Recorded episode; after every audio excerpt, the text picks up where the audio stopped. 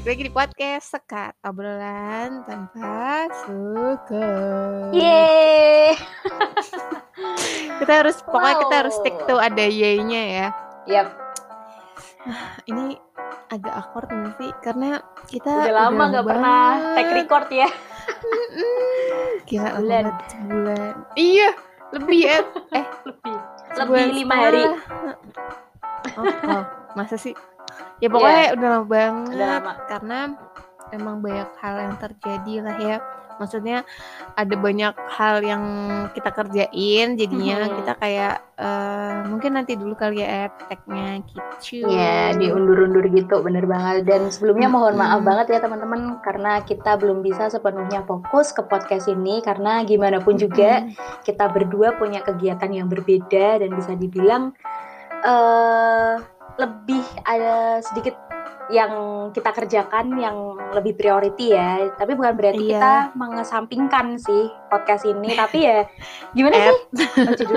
Tetap terkesampingkan Oke. cuma mungkin ya itu tadi yang kita kerjain yang lainnya itu urgensinya lebih lebih urgent ya jadi Ya. kayak eh, ini dulu deh baru akhirnya sekarang kita bisa berjumpa lagi teman-teman Yap.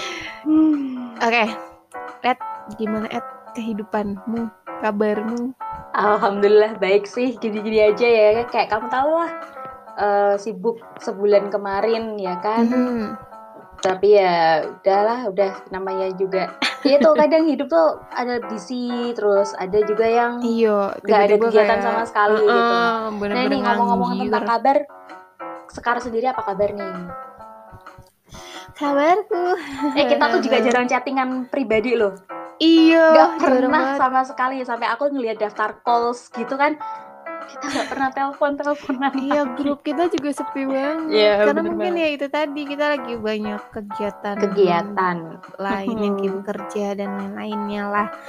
Nah kalau kabarku tuh sejujurnya nih Ed, aku tuh Mhm. kayak lagi hektik dan lagi stres. Oh, kenapa tuh? Aku ceritain dulu yang hektiknya ya. Oke. Jadi kalau hektik tuh aku tuh akhir-akhir ini tuh lagi cari kerja Ed. Aku tuh kangen kerja di kantor, udah ada pengen Hmm. kerja terus aku ya searching searching kira-kira kerjaan mana yang cocok sama aku dan itu kan eh, kayak lumayan stres lah ya maksudnya Mhm. kayak eh bukan Menunggu stres ya. hektik kayak pusing gitu loh kayak eh mas yang ini cocok nggak ya ini gini gini gini gitu loh bener, bener, apakah bener. Apalagi aku sesuai dengan yang ya. dicari Heeh, kan katanya Was-was susah gitu gitu, kan. kan, Ya, bener cari banget.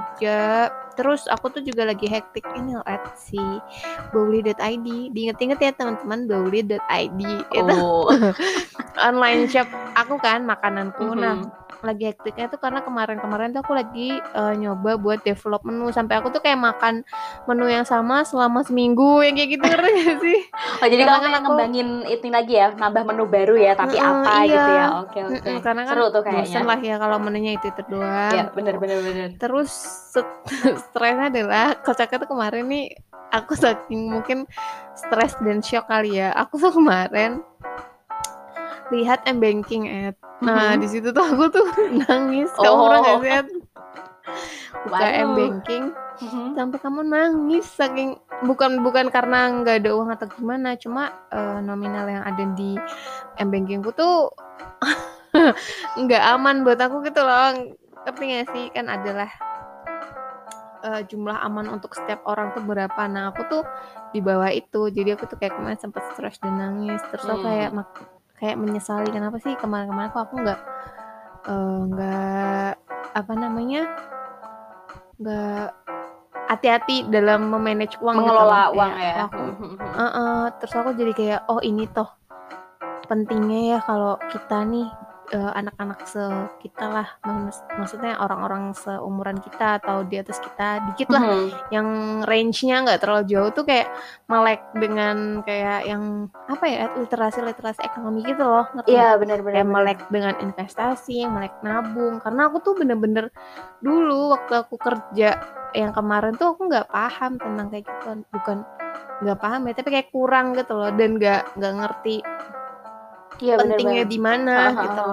Wah kalau kalau tentang ekonomi gini sedikit sensitif ya karena bersinggungan dengan nominal nih. Tapi bener banget sih. Kadang tuh kalau aku pribadi ya kalau punya uang Mhm. gitu tuh kadang nggak kepikiran buat nabung saat Iya. ini gitu kayak yang ah nanti aja deh atau mulainya minggu depan aja deh atau bulan depan deh eh nggak taunya kebablasan dong sampai akhirnya kayak menyadari gila sih penting Mhm. banget nabung tuh ya meskipun apa ya jumlah atau nominalnya sedikit ya tapi Mhm. asalkan kita sedikit konsisten buat orang Mm-mm. Ah, tapi asalkan kita konsisten dan disiplin untuk nabung itu berapapun Mhm. nominalnya kuncinya dua hal tadi itu Iya dikit-dikit lama-lama menjadi bukit sih kalau menurut aku gitu betul betul oke kalau misalkan karena aku tuh gini aku tuh kan Mhm. bilang seperti yang aku bilang tadi aku tuh nggak terlalu melek tentang yang begitu begituan tapi aku tuh Mhm. udah sebagai pelaku ngerti gak sih? Ya aku tuh melakukan ya kita dari kecil juga disuruh nabung kan tapi kan kita nggak tahu eh, esensi dari itu sendiri gitu loh kayak aku udah misalkan aku udah melakukan banyak hal Mhm. tapi itu nggak nggak aku tekuni banget makanya kayak keadaanku sekarang ini kan Mhm. Nah ngomong-ngomong nabung nih Ed sebenarnya Mm-mm. tuh ada banyak banget kan hal yang eh, baik yang bisa kita mulai lakuin, dari, ya, dari sekarang, sekarang. atau sejak dini lah gitu Iya, kan. bener banget Salah satunya sih investasi itu sendiri. Cuma kalau dilihat atau kamu denger-denger gitu Ed misalkan kan banyak tuh cerita kan tentang investasi itu serem lah, investasi itu apalah inilah itulah. ya Apalagi kalau emang kita nggak ngerti bodong kan. gitu gak sih Heeh, jadi emang kita tuh harus belajar dan paham betul tentang itu kan. Kalau enggak, Mhm. Kalau maksudnya kalau udah belajar pun tetap ngeri gitu kayak kan kalau kayak akan menurut orang yang nggak gitu tahu. gak sih kayak Heeh. ini habis ini gimana habis ini ya at least paling nggak tuh sebelum kita mulai invest tuh ada baiknya nggak sih kalau kita tuh punya ilmu dasarnya dulu tentang apa Iya. sih investasi dan setelah ini tuh bagaimana prosesnya gimana gitu Mm-mm. nah menurut aku gitu sih kayak sebelum kita mulai sesuatu paling nggak kita punya dasar ilmunya lah Iyalah pengertian harus pengertian harus. gitu Heeh. Betul betul betul. Kalau dasar ilmunya sebenarnya apa ya Ed ya? Yang mendasari itu sebenarnya kayak Eh, kalau kan menurut banyak aku hal lah kayak ya. kayak ini nih kayak menurutku ya kayak mendasar Mhm. tentang apa sih tentang literasi ekonomi atau yang tentang investasi nih Ya kan investasi itu adalah tentang literasi ekonomi, ya kan. Jadi kalau menurut aku tuh kayak gini loh, eh de- paling mudahnya itu kita Mhm. paham perbedaan antara kebutuhan dan keinginan gak sih? Ah, iya, Kadang- sesederhana itu dulu Iya, kali ya. Kadang tuh tapi tapi jujur aja sih sejauh ini aku pun di usia segini tuh Mhm. juga kadang masih bingung antara ini tuh kebutuhan atau ke keinginan gitu. Mm-mm, iya, tapi kadang kan biasa. Aku kepikiran barang ini gitu. Ini Mhm. kira-kira aku butuh atau ingin nih? Wah itu loh kadang yang ini antara butuh atau ingin nah cuman Oh, tapi eh, kalau udah bisa sampai masuk ke situ ya udah keren sih, Ed. bisa tahu nih barang kan biasanya orang-orang kayak hilaf aja kayak udah bodo amat gitu? Iya, itu godaan banget gak sih? Kayak misalkan itu keinginan ya, terus Iya. akhirnya kebeli gitu kan, waduh kalau godaan sekali dua kali mah nggak apa-apa ya. Tapi kalau yang kebablasan gitu loh, waduh gitu kan. Apalagi kan banyak ini meme-meme yang kayak misalkan m-banking sebelahan sama eh, E-commerce. e-commerce oren, e-commerce hijau deh. Waduh, udah deh kacau, racun, racun. udah nggak ngerti lagi tuh kebutuhan yang mana, keinginan gak mana, mana yang mana gitu. kan kita nggak ngerti. Ya, cuman cuman kalau dari aku sendiri sih punya cara sih untuk mengetahui kebutuhan atau keinginan itu. Jadi ya dulu dari kecil Hmm. bahkan sampai sekarang Tipsnya, tuh tipsnya. aku terapin nih. Kayak misal Aha. aku kepikiran suatu barang, Mhm.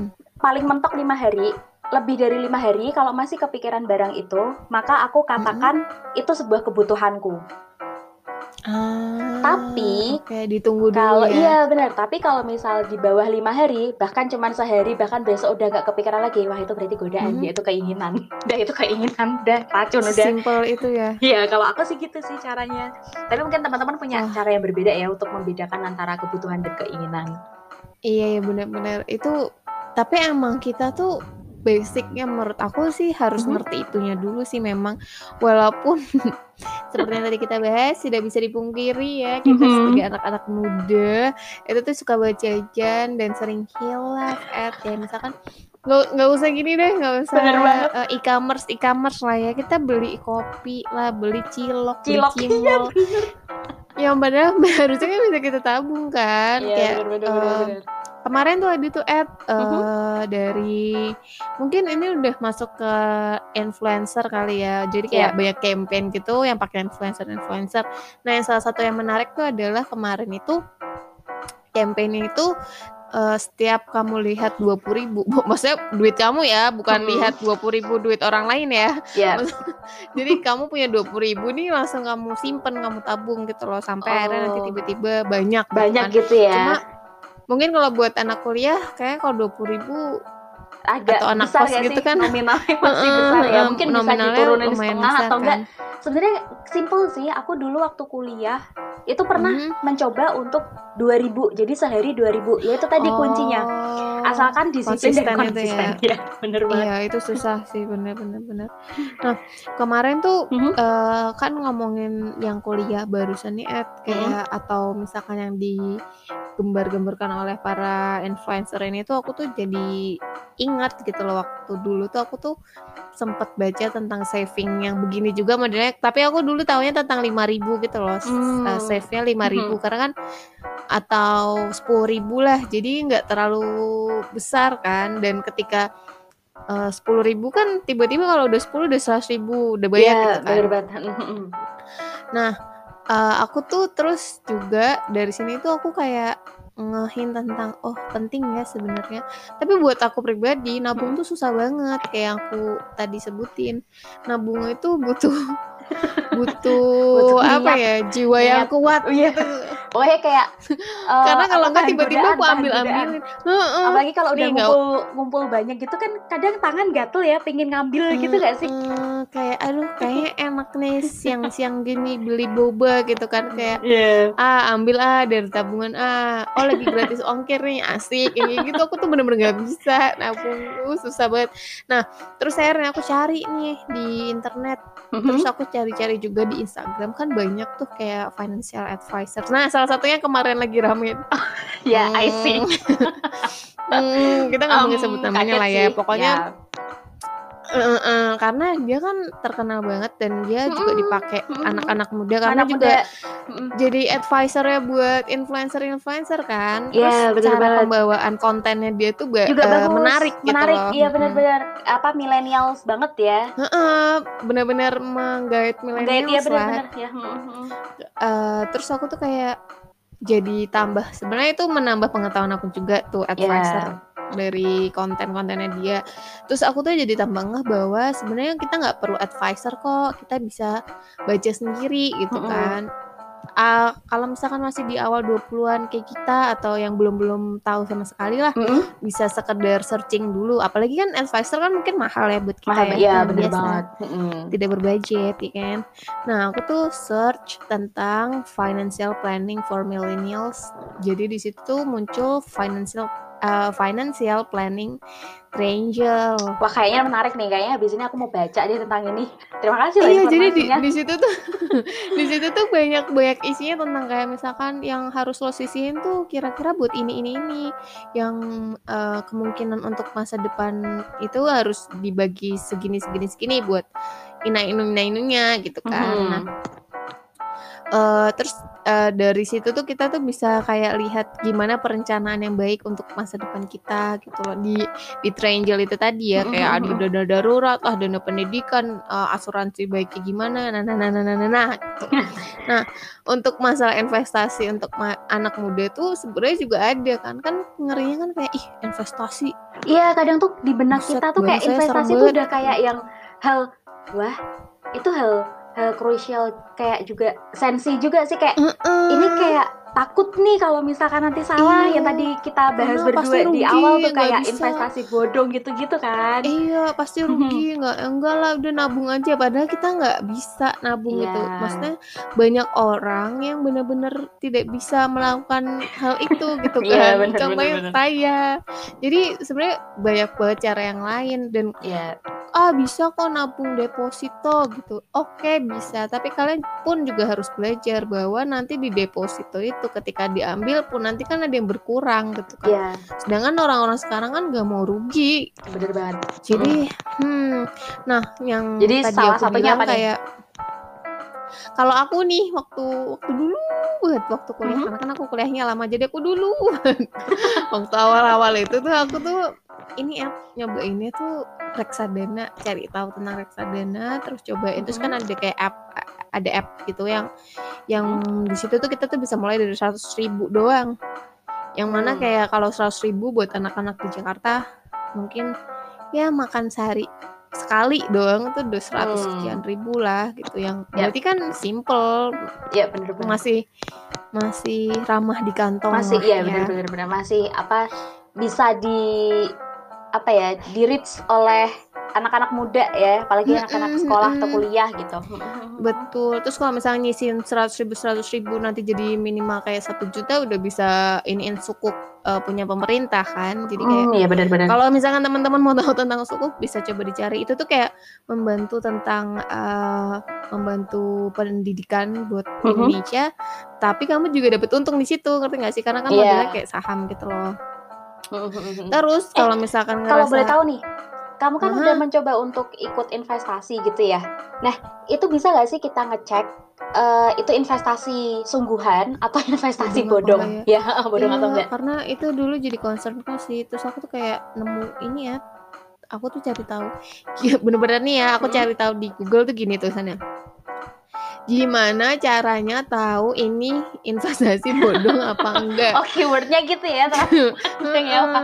ya benar benar benar benar benar oke oke ya namanya masih kuliah ya masih Iya. kayak hmm, gitu deh nah terus di situ keluar tuh sebenarnya ternyata banyak cara cuma yang paling kayak valid gitu tuh Akurat ya. di OJK oh karena kan ya emang itu tugasnya OJK kan. OJK, ya, dulu bener. aku sempat mau magang di OJK tuh. Hai OJK disapa dulu nggak jadi. dulu. Heeh, karena masih kuliah. Nah di OJK tuh kamu bisalah search eh, di Google Eh, misalkan perusahaan atau apps kamu tuh apa eh, terus cek di OJK-nya itu. Nanti pasti keluar kok.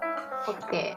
Eh tapi ngomong-ngomong tentang investasi yang udah kamu mulai by the way nih you are my motivation Hmm. to start investasi tuh keren keren keren di usia kamu udah berani Beban ya. sejauh itu loh beneran mungkin nanti habis selesai podcast ini eh, aku bisa konsultasi secara private ya ke kamu tentang investasi oh boleh nggak? advisor ada bayarannya loh eh oh gitu oh baiklah Hmm. oke berarti bukan harga temen ya Enggak nanti lo harga temen yang mahal dong malah Oh iya, ya bener. Masa- kan? masa eh, harga temen dikasih murah ya berarti cuma segitu Iya. doang deh Eh, harganya mm-mm. pertemanan kita aduh marahin salah. marahin Ed Ed ini nggak curhat kan Ed Nggak lah. Oke, oke eh, sekarang aku mau tanya nih.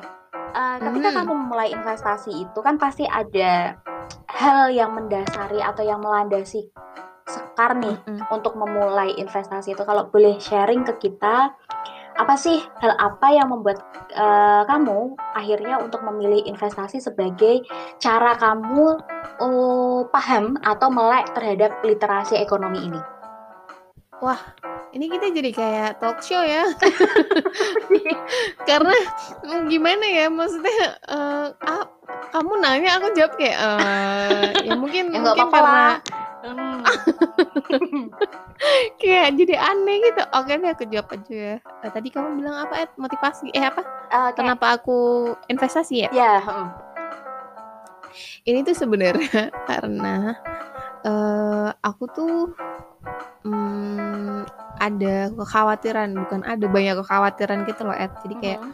aku tuh ngeri banget kalau aku tuh bakal susah gitu lah karena waktu itu aku sempat ngerasain susahnya adalah eh, kan eh, ibu aku tuh pokoknya mengalami kesusahan lah waktu aku tuh kira-kira hmm, SMA Mhm. Nah, terus habis itu waktu aku kuliah itu aku tuh diajarin bapakku langsung agak ekstrim gitu lah yang biasanya aku kayak ah ya nih nih nih nih, nih uang nih uang gitu kan Hmm. tiba-tiba Kamu suruh manage eh, sendiri gitu. ah, disuruh manage sendiri suruh manage cuma ini nggak dikasih apa-apa untuk memanage Oh. ngerti gak sih Oke, I see, I see. Jadi kamu gimana caranya kamu untuk menghasilkan money? gitu. Iya, pokoknya Oke. kamu harus Hmm. kamu harus cari cara supaya kamu tuh dapat duit sendiri gitu. Hmm. Nah, aku gak dikasih, aku waktu itu dikasih terakhir-terakhir tuh dikasih uang eh, saku, Hmm. uang jajan itu kira-kira cuma berapa ratus ribu sebulan Ed sebulan tuh kayak Hmm. cuma 300 ribuan bayangin Iya ya, di, di ibu kota lagi. Ibu kota Mm-mm. dengan bensinku aja uh, dua ratus lima puluh ribu Itu kira-kira dapat apa ya? Mungkin kalau di Semarang iya kita dapat banyak loh. Sebulan Iyalah, masih bisa masih. hidup dengan nominal segitu ya. Oke. Mm-mm. Terus akhirnya gimana makanya itu? aku Hmm? makanya karena kekhawatiran-kekhawatiran kayak takut bangkrut atau takut nggak punya duit nggak ada pegangan segala macam itu Mm-mm. dari uang yang aku punya tuh aku sisihin terus kan aku tuh kan Hmm. suka buat uh, kayak dagang-dagang gitu kan dari Mhm. dulu dari aku SMA tuh aku tuh udah jualan-jualan gitu di sekolah kalau misalkan temen sekolah pada denger nih anak ide itu loh Semarang nah itu tuh eh, aku tuh suka jualan buat kayak open house gitu-gitu kan nah kalau Hmm. misalkan kuliah mungkin agak lebih eh, canggih kali ya makanya tahu yang tentang investasi ini Hmm. gitu loh eh terus aku tuh modelnya tuh learning by doing jadi aku keren. nggak cuma belajar search search Search aja gitu. Beda sama aku ya. Yang masih learning. Ups. No do something.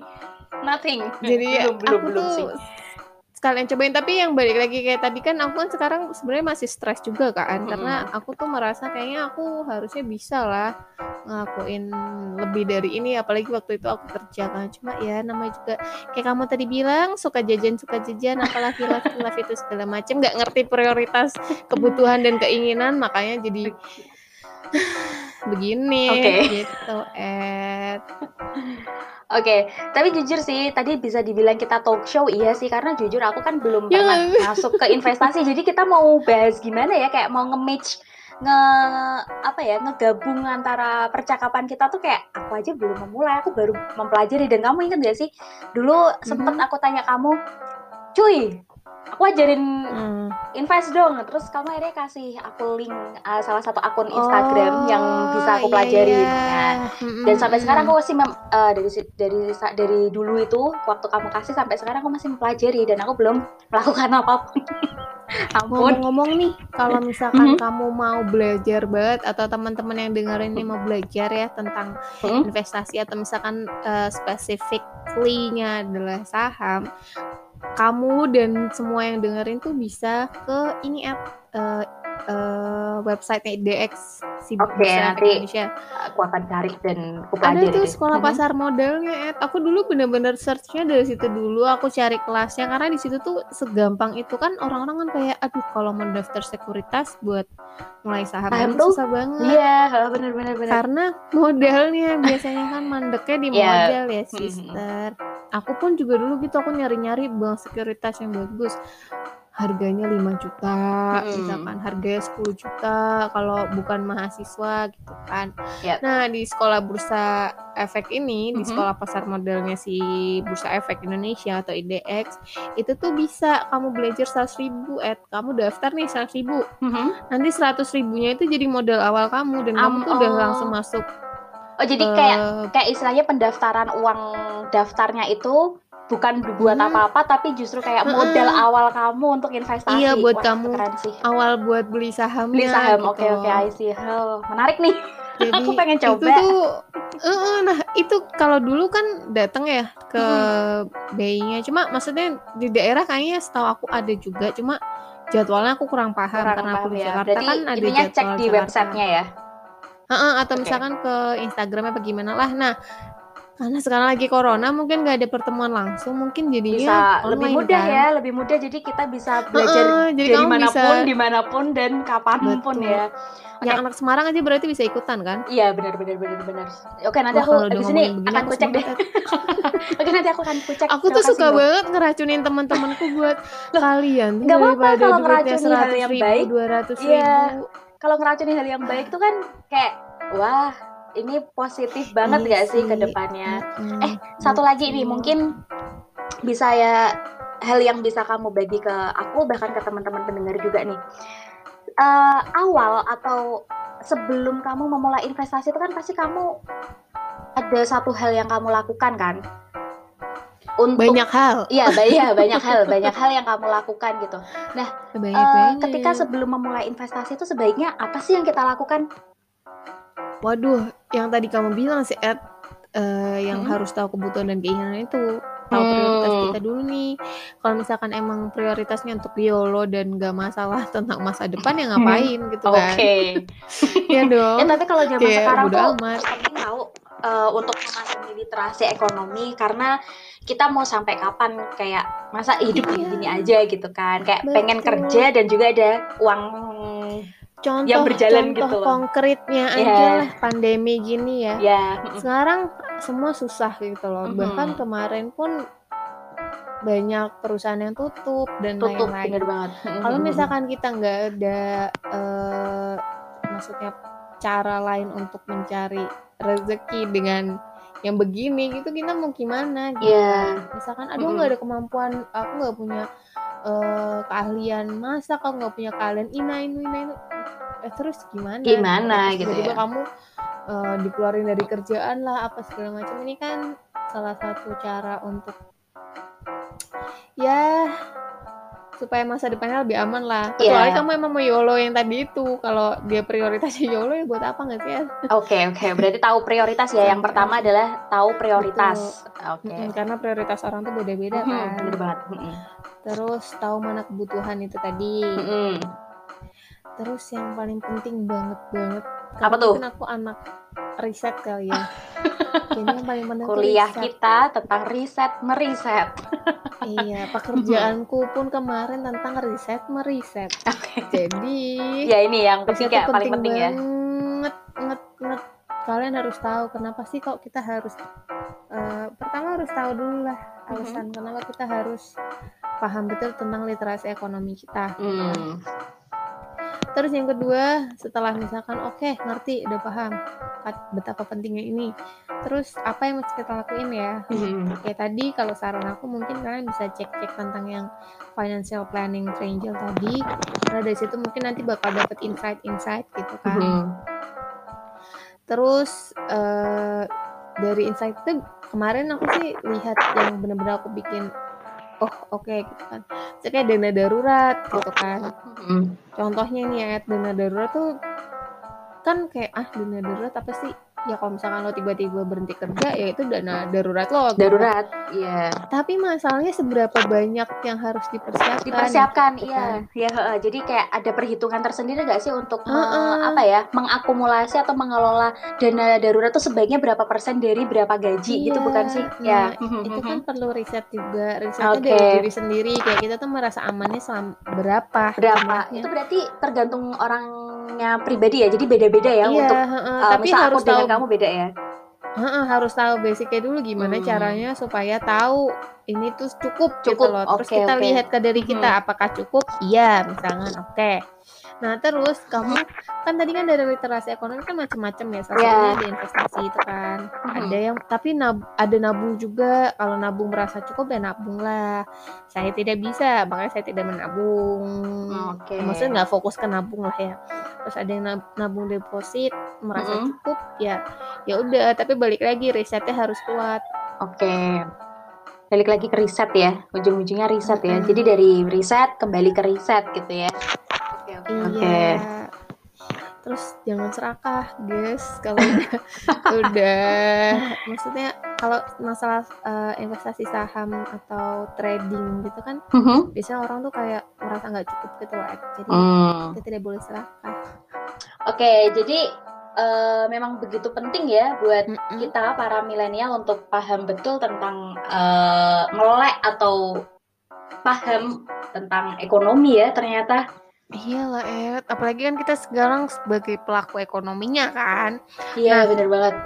Dan setahu aku nih ya, sebaiknya Mhm. di dalam negeri itu sebenarnya seharusnya ada minimal 10% dari warganya yang menjadi investor lokal. Jadi kayak 10% dari warga Indonesia itu harusnya Warga Indonesia harus udah tahu menjadi, tentang ini, ya. heeh, jadi pelaku eh, investasi-investasi ini loh. Nah, Mhm. biasanya juga nih pemerintah yang kayak tadi aku eh, sebutin di awal, pemerintah itu setiap setahun berapa kali gitu aku lupa itu kayak ada ngeluarin namanya sukuk atau kayak SBN macam-macam deh Hmm. purpose-nya tuh biasanya untuk pendidikan memajukan pendidikan jadi kayak Pendidikan. pemerintah tuh Mhm. minjem minjem dana dari kita nanti Mm-mm. akan uh, Dikelola ada gitu ya. pembagian kuponnya lah gitu. Hmm. Yang pasti ini kan dari pemerintah jadi nggak mungkin bodong ya. bodong ya. Jadi aman Jangan- ya. Heeh, kan khawatirnya kan tentang perbodong-bodongan tadi. Iya bener banget ya. Kalau misalkan kamu nih, Ed, misalkan kamu juga mau nih, infonya tuh Mhm. kamu bisa cek langsung di Instagramnya Kemenkeu di @djppr Kemenkeu. Masa sih yang investasi di perusahaan-perusahaan dalam negeri kita malah orang-orang luar? Orang luar ya bener Heeh, banget. Nanti ribut nanti lagi ya Heeh, kan.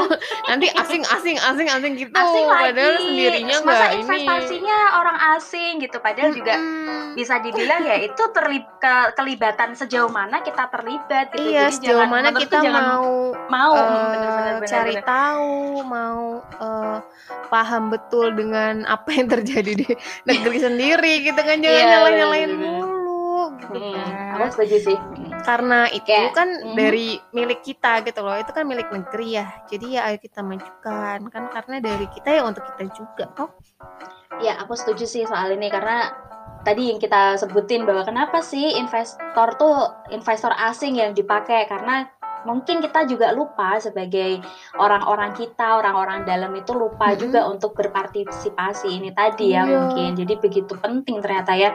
kurang peka aja. mungkin kalau apa sejauh pembahasan kita mungkin kalau Mm-mm. kita buat ini kan secara ini ya universal ya. Jadi kalau untuk lebih detailnya lebih kita serahin ke diri pribadi masing-masing nggak sih kayak Eh tapi Ya, kayaknya kalau misalkan udah tahu. nanti di podcast selanjutnya kita bahas lebih mendetail tentang eh, si apa aja yang bisa kita lakuin sebagai anak muda dan milenial kayak seru kali ya. Oh Maksudnya, iya boleh banget tuh. Jadi versinya kita ya, lebih ke Heeh. versinya kita. Cuman kalau yang ini Ini kan masih secara general lah lebih ya. ke ya secara general aja karena balik lagi yang kita sebutin tadi berdua itu Mm-mm. kita semua tuh punya prioritas yang berbeda-beda. Jadi gimana Hmm. cara kalian untuk melek terhadap ekonomi itu juga sesuai kebutuhan kalian juga gitu. Betul. Jadi eh, apa ya intinya ngerti apa aja sih yang kamu butuhkan dan buat list soal rencana keuanganmu untuk masa sekarang dan ke depannya. Iya Mungkin betul. kalau menurut aku gini sih, kalau misal buat temen-temen bahkan aku juga yang buat yang belum memulai untuk invest gitu, Mm-mm. jangan minder karena gimana pun juga nggak ada kata terlambat untuk memulai Hmm, entah itu kapan. At least eh, kita ada niatan untuk to do ya untuk untuk Iya, melakukan investasi betul-betul. entah Karena kapan. biasanya udah pada malu duluan jadi nggak mau mulai Iya, kan. gitu. "Ah, Tapi minder deh gue." kuncinya lagi tadi benar dari Sekar juga kita harus apa paham juga ya ilmunya. Terus intinya tahu diri kita tuh butuhnya apa gitu karena kebutuhan kita semua intinya berbeda-beda, keinginannya kita juga beda-beda. beda-beda juga, Gitu. betul betul. Dan intinya eh, aku sih cuman bisa bilang tentang literasi ekonomi yang paling mendasar adalah bisa membedakan antara kebutuhan dan, dan keinginan, dalam hidup. Mhm. Bener banget. Karena kalau udah udah tahu dari situ, kamu tuh bisa ke mana-mana dan banyak informasinya Iya. juga kan. Hmm, bener bener bener bener. Nanti kita bener, kasih tahu juga kok, tenang aja. di next episode Stay- ya mungkin. Heeh. Harus Oke. tetap dengerin di cekat ya, geng. Oke. Nah. Terus apalagi Oh, nih yang mau kita Terus bahas? ada ada kayak ini tuh juga termasuk dari kampanye dari si eh, Kementerian Keuangan juga, Ed. Mhm. Jadi Ya. kampanye itu tuh si in, eh, Ini namanya kita apa? apa? Enggak. Jadi kampanye ini adalah Hmm? ini untuk Ini? kita. Oke, keren banget ya namanya ya. Iya, karena memang ini itu memang untuk kita. Tolong dong teman-teman, sadarlah.